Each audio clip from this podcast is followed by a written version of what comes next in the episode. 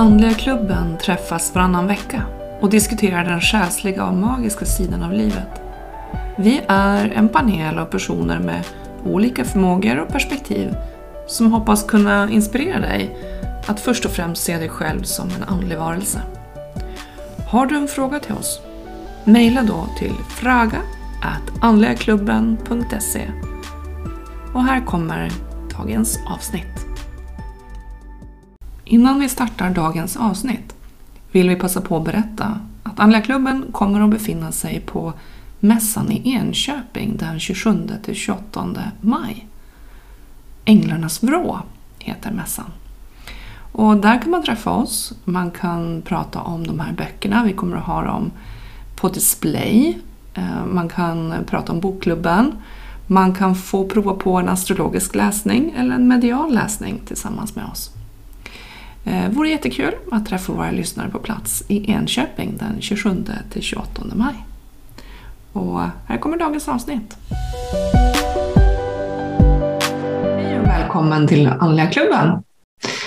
Eh, idag tänkte vi fortsätta prata om de här böckerna. I förra avsnittet så intervjuade vi ju Kristin Krom Henry som är kanalen som har liksom kanaliserat eh, väldigt intressanta budskap från eh, ja, olika andliga dimensioner, varelser från olika andliga dimensioner som förmedlar information och, och lärande till oss människor på jorden. Eh, och vi idag som är med i panelen, det är jag, Maria Dupal, och sen har jag med mig Helene. Hej Helene! Hej hej! Och Anders är med ikväll också. Ja, det är jag. Ja, hej Anders! Hej. Vi har ju alla läst, eh, alla, åtminstone läst den första boken har vi allihopa. Sen har vi liksom läst vidare, en del av oss också. Men vi tänkte att vi idag kanske skulle fokusera lite mer på det som, eh, det som är skrivet i den här första boken. Eh, och jag vet ju att när jag läste den blev jag så inspirerad. Jag tyckte det var så mycket spännande information som på något vis gjorde att alla pusselbitarna för mig föll på plats. Sånt som jag redan hade gått och grunnat på och funderat över. Och så här, ja, men hur funkar det med själen och hur funkar det med reinkarnation? Och liksom, hur ser den andliga världen ut? Och hur livet på jorden, liksom, ja, det, det måste ju vara någonting bakom. Jag tror kanske inte på Gud enligt religionen, men jag tror nog på att det finns någonting större som är med och har en hand med i spelet. Liksom. Um, så för mig var det, ja, det var som en aha-upplevelse att läsa den här första boken. Hur var det för er? Jo, men det var, det var liknande kan jag säga. Det, det är mycket, man fick svar på mycket, tycker jag, eh, som man själv har upplevt. Då. Och, eh, jag, jag, jag håller ju på med mediumskap och eh, även healing och sånt. Och har ju då råkat, eller har kommit in på de här områdena som tar upp i boken. Absolut, med dimensioner och så vidare. Så att det förklarar en del för mig i alla fall. Det tycker jag. Och väldigt intressant. Det är det. det är det. Så jag har ju läst första boken och den vi ska prata om idag. Och så håller jag på med bok två. Den eh, tar vi nästa varv hoppas jag, för den är ännu mer intressant. Men vi börjar med första nu.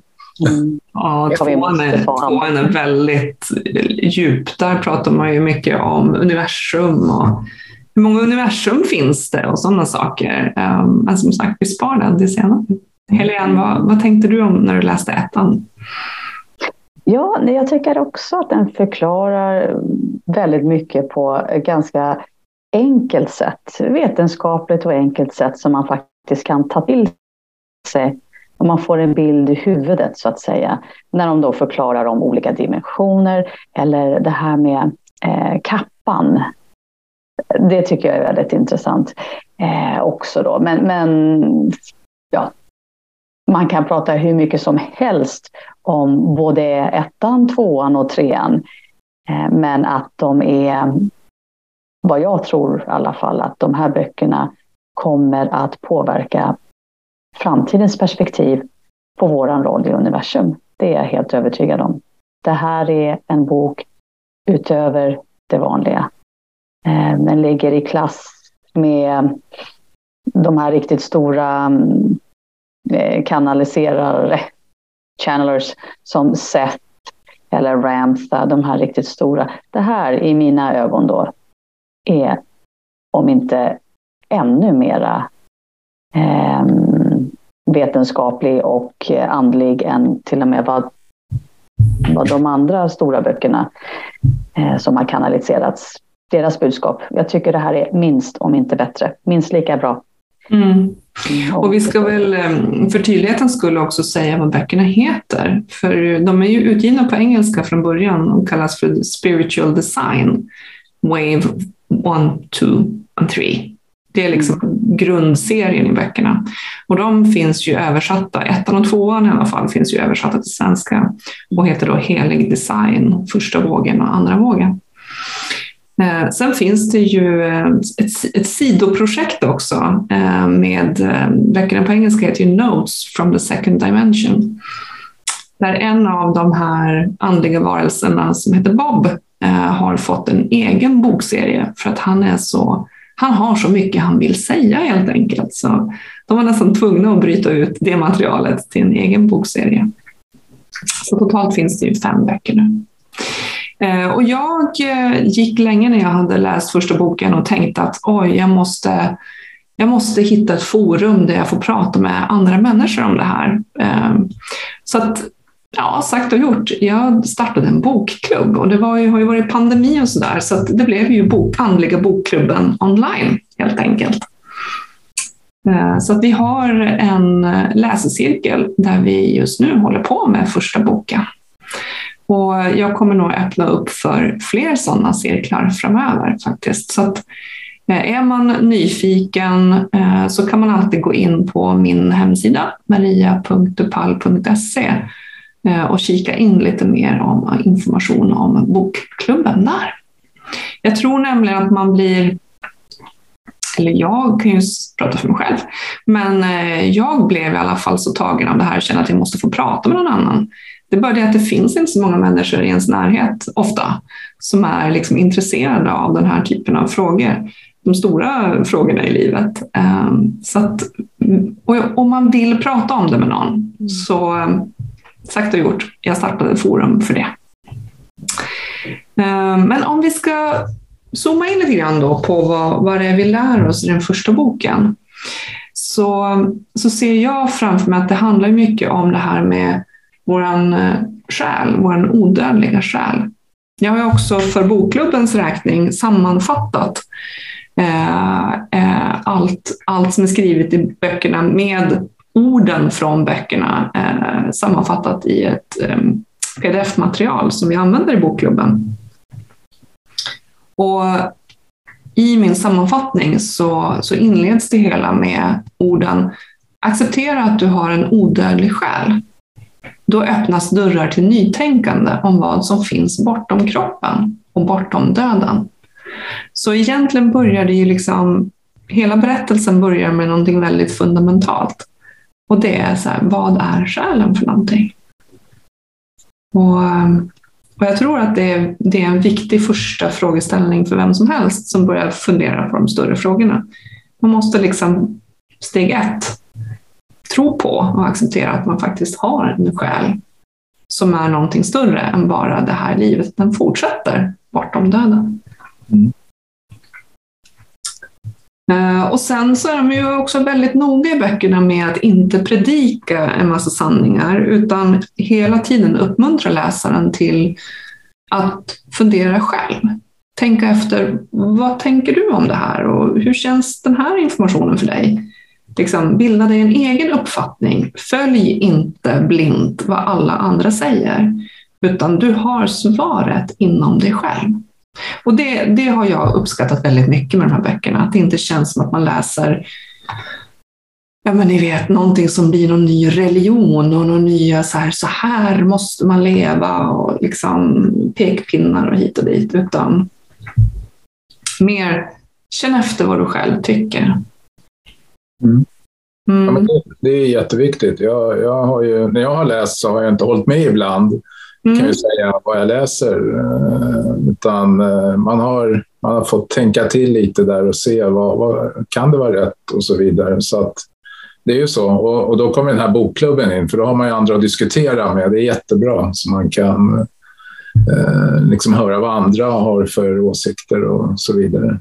Precis, för det måste få vara ett öppet forum. Det här är någonting som det inte finns några liksom, rätt och fel egentligen. Eh, utan vi som människor måste ju liksom ta till oss informationen och processa den och göra någonting av den. Eh, och, och jag kan säga att emellanåt så tiltar ju världsuppfattningen en hel del när man läser den här informationen.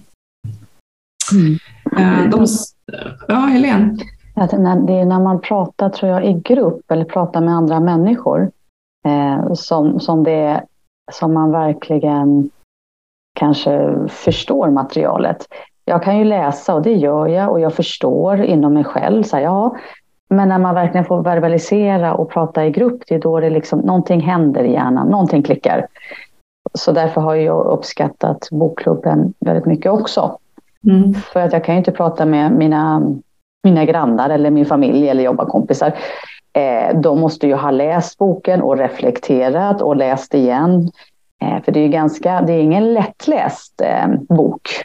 Utan eh, man läser och man läser om igen och man reflekterar och tänker. Och om man då har möjligheten att diskutera eh, de här tankarna som har växt när man läst. Mm. Det är ju då det händer någonting, tror jag. Ja. Vi har ju till exempel eh, eh, två meningar här eh, från boken som symboliserar för mig lite grann att varje, nästan varje mening innehåller liksom ett väldigt stort budskap på något sätt. Jag tar det som ett exempel. Då säger de så här, gåvan från skaparen är din personliga identitet. Utan den skulle du inte ha oberoende tankar. Din gåva är din förmåga att generera tankar. Alla slags tankar du önskar. Den enda kreativa kraften som finns. Eh, så ja, eh, det, det, kan man liksom fundera på en del. Alltså vi är födda, våra själar är födda här på den här planeten i en mänsklig form. Eh, och syftet är att vi ska ha en egen identitet för att kunna ha oberoende tankar. Och det är med våra tankar som vi kan skapa allt vi önskar oss. Och att det är egentligen den enda kreativa kraften, kraften som finns. Det är tankens kraft. Mm. Um, bara en sån sak kan man behöva fundera en del över. Låter som den fria viljan. Ja, att precis. vi har eh, en fri vilja eh, och kan bestämma mer eller mindre vilka tankar vi väljer. Mm. Eh, om man tänker på attraktionslagen där så är det en väldigt stor del att du skapar ju din verklighet beroende på vilka tankar eller vilka känslor som du upplever. Mm. Ehm, mm, så det här resonerade med mig väldigt starkt. Mm. Precis. Ja, sen har de ju ett helt team som kommer igenom i, i, i, i, Boken är ju väldigt mycket skriven i dialogform. Alltså vi får höra vad de här olika varelserna som tiden kanaliserar. Vi vet vilka de är, de beskrivs med namn och vad de har för roll när de är i, liksom i de olika andliga dimensionerna. För det Eh, det är ungefär som att de har ett projekt och så har de en projektledare som är Ophelia från sjunde dimensionen och hon, hon ser till att det är liksom rätt varelser här som kommer igenom och delar med sig av informationen och att vi också får informationen i lagoma doser och i rätt ordning och sådär för att vi människor ska kunna ta till oss det. Um, jag, jag, tänkte inte gå in på detaljerna, men, men det är väldigt mycket liksom skrivet utifrån Ja, och här kommer Ophelia in och så levererar hon ett budskap och sen kommer kanske Bob in och så säger han sina ord. Så de har inte, boken är ju liksom inte redigerad utan det är verkligen rakt upp och ner så som Tina har kanaliserat det hela. Och det är väl det, tänker jag, Anders, som gör att den är liksom lite mer svårläst. Det är inte det här, det är inte som att sitta och läsa en berättelse och läsa prosa. eh, som är väl tillrättalagd, utan det är verkligen orden rakt upp och ner som de kommer ur, ur Tines mun. Ja, men det, det är väldigt välskrivet ändå. Liksom. Ja. Det är inte otydligt på något sätt, men, men det är en helt ny värld när man börjar läsa första boken. Och Ja. Man behöver läsa om kapitlet och så vidare ibland. Det, det, så är det ju. Det, men det är jätteintressant och eh, väldigt givande tycker jag att läsa det här för, för sin egen eh, utveckling i princip. Det, Mm. ja. Ja, så upplevde jag det. Ja. Vi kan ta ett annat exempel på intressant information. För de säger de enskilda cellerna i din lever är medvetna om att de utför en viss uppgift. Och den kollektiva intelligensen hos levern förstår att den har en stödjande roll i kroppen. Så liksom alla organ i våra kroppar har liksom ett, ja, ett eget medvetande ungefär. Och att de enskilda cellerna också är medvetna om vad de bidrar med. Det är ett litet nytt sätt att se på kroppen.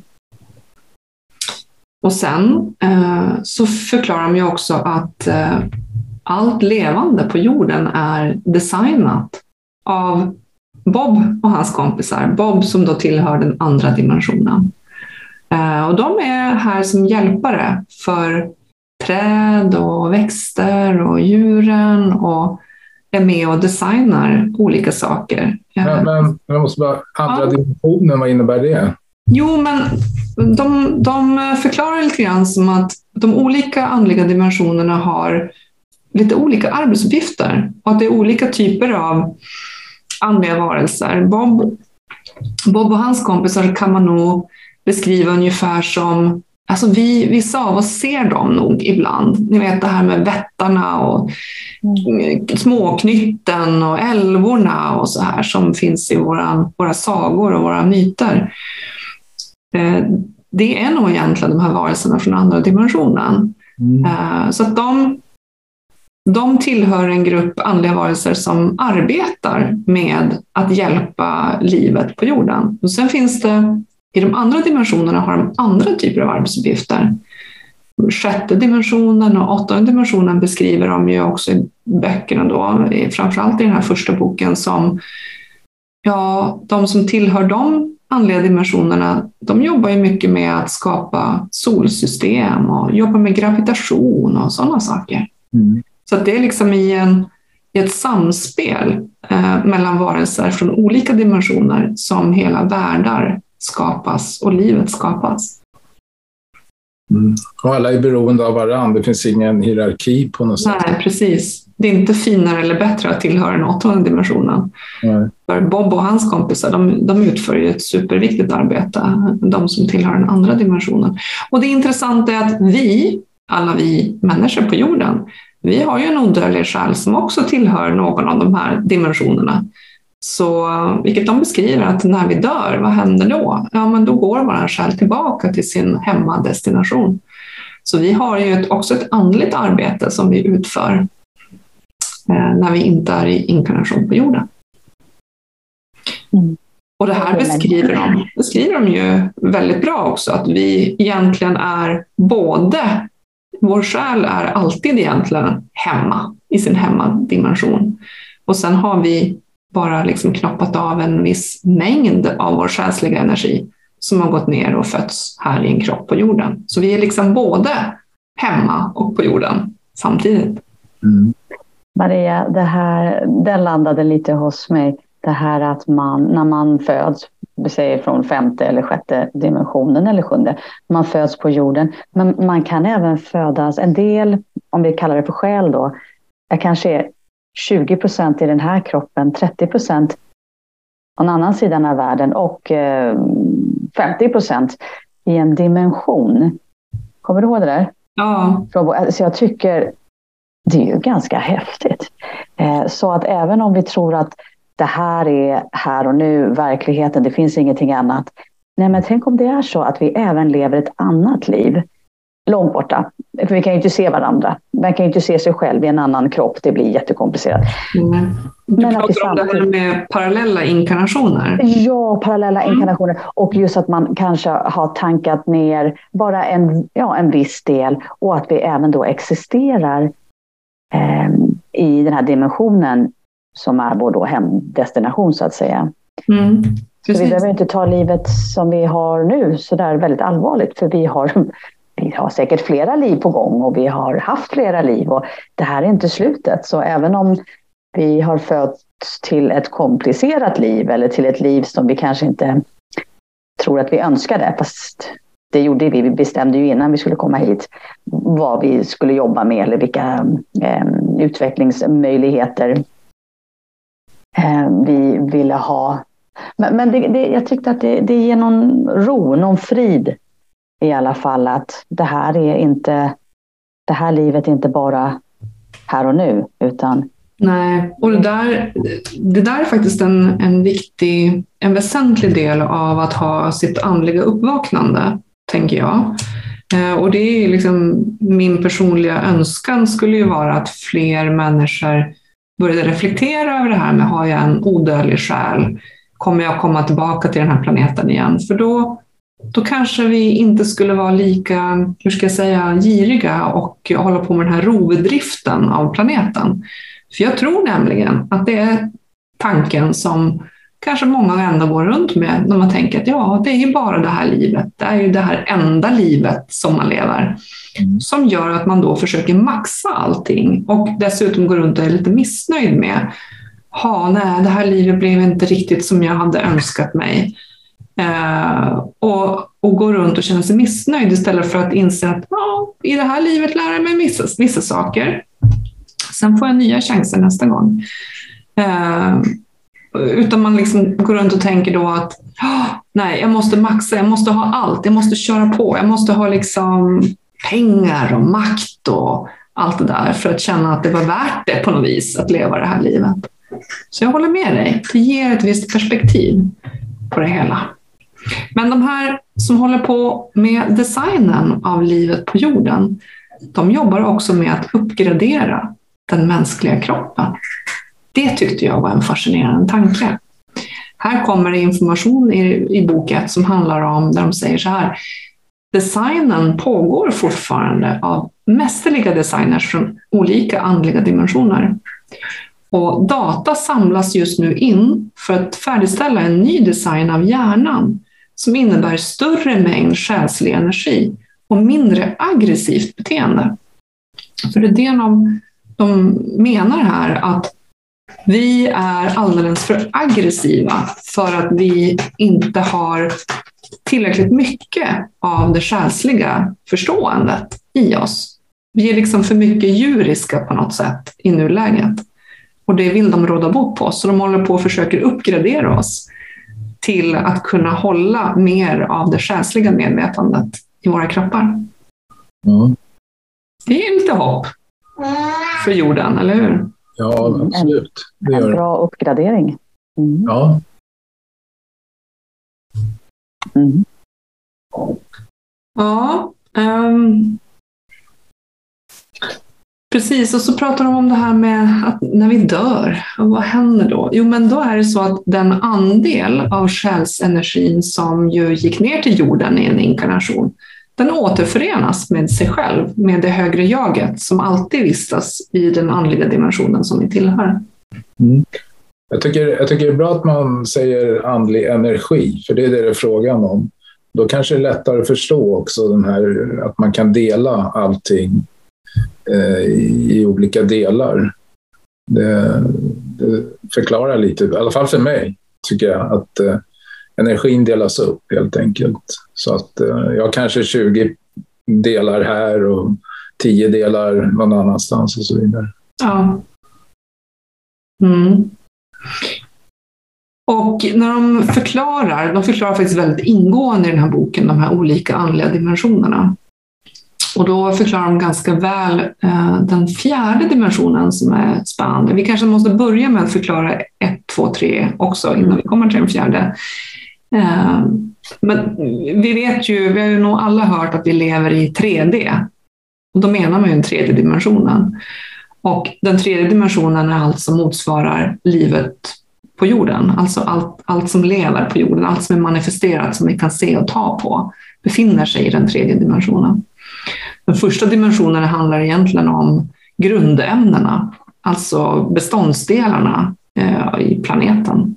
Ni vet alla atomer och järn och kol och allt det där. Eh, och den andra dimensionen det är liksom växt och djurriket.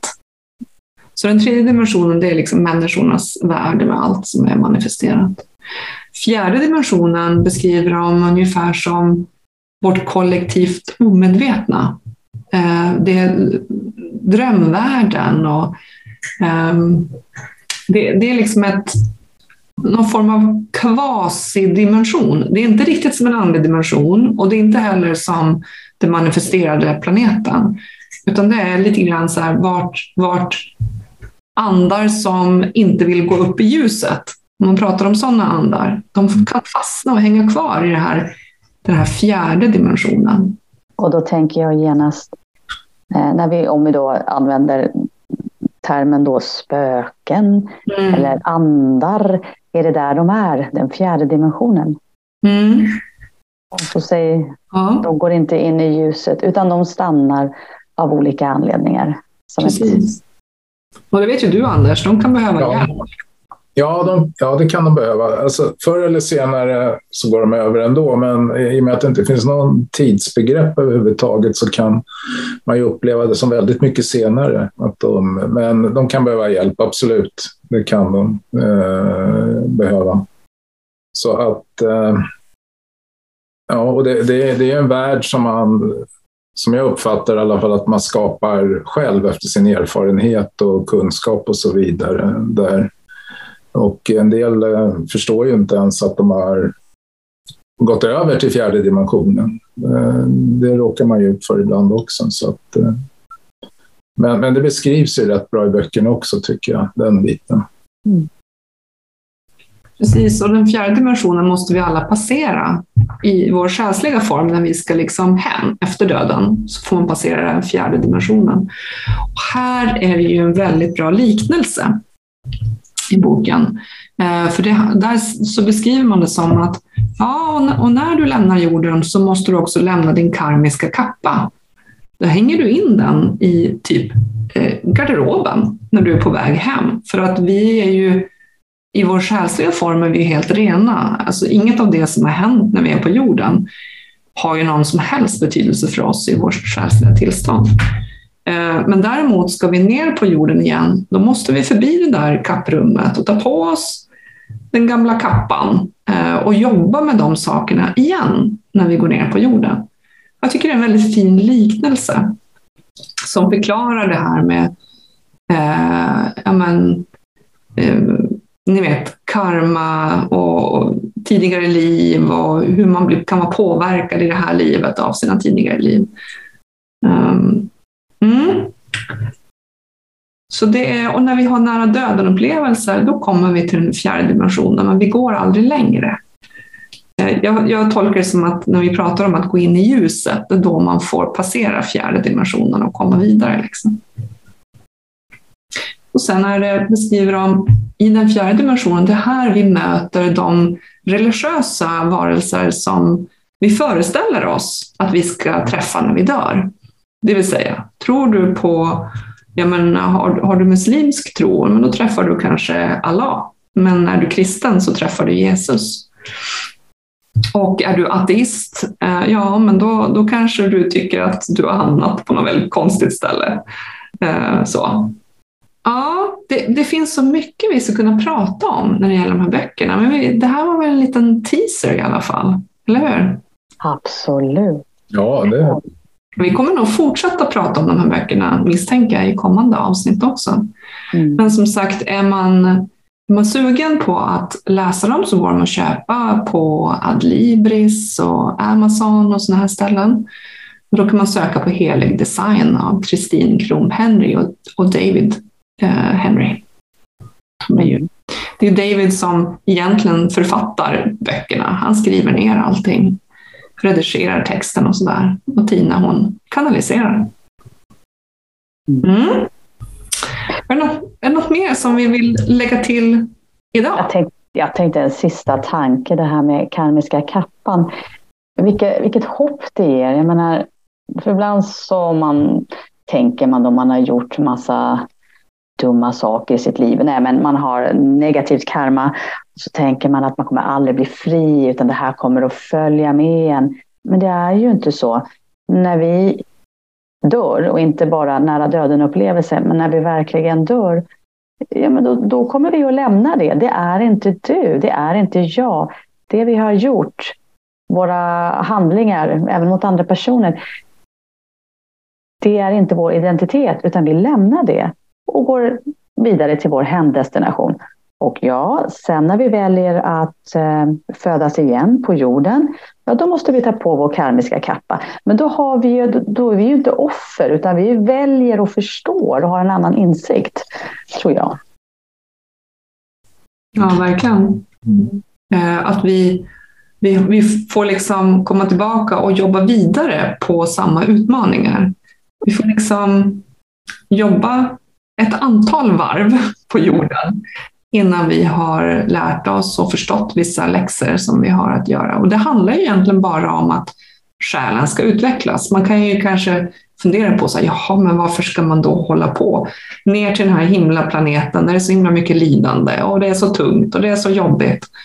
Ja, men de säger också att på planeten jorden så går vi i den högre skolan därför att vi har ett karmaprogram som ger omedelbara liksom, resultat. Ehm, det finns ju konsekvenser av våra handlingar. Och det är det som gör att vi, vi lär oss. Ungefär som att vi går i den här praktiska skolan. Ehm, för vi får möta våra egna tankar väldigt snabbt. De manifesteras. Och allt det här beskrivs ju också i, detalj, vad som händer. Med väldigt fina liknelser om hur vi skickar ut våra tankepilar in i framtiden och så småningom så manifesteras de. Mm.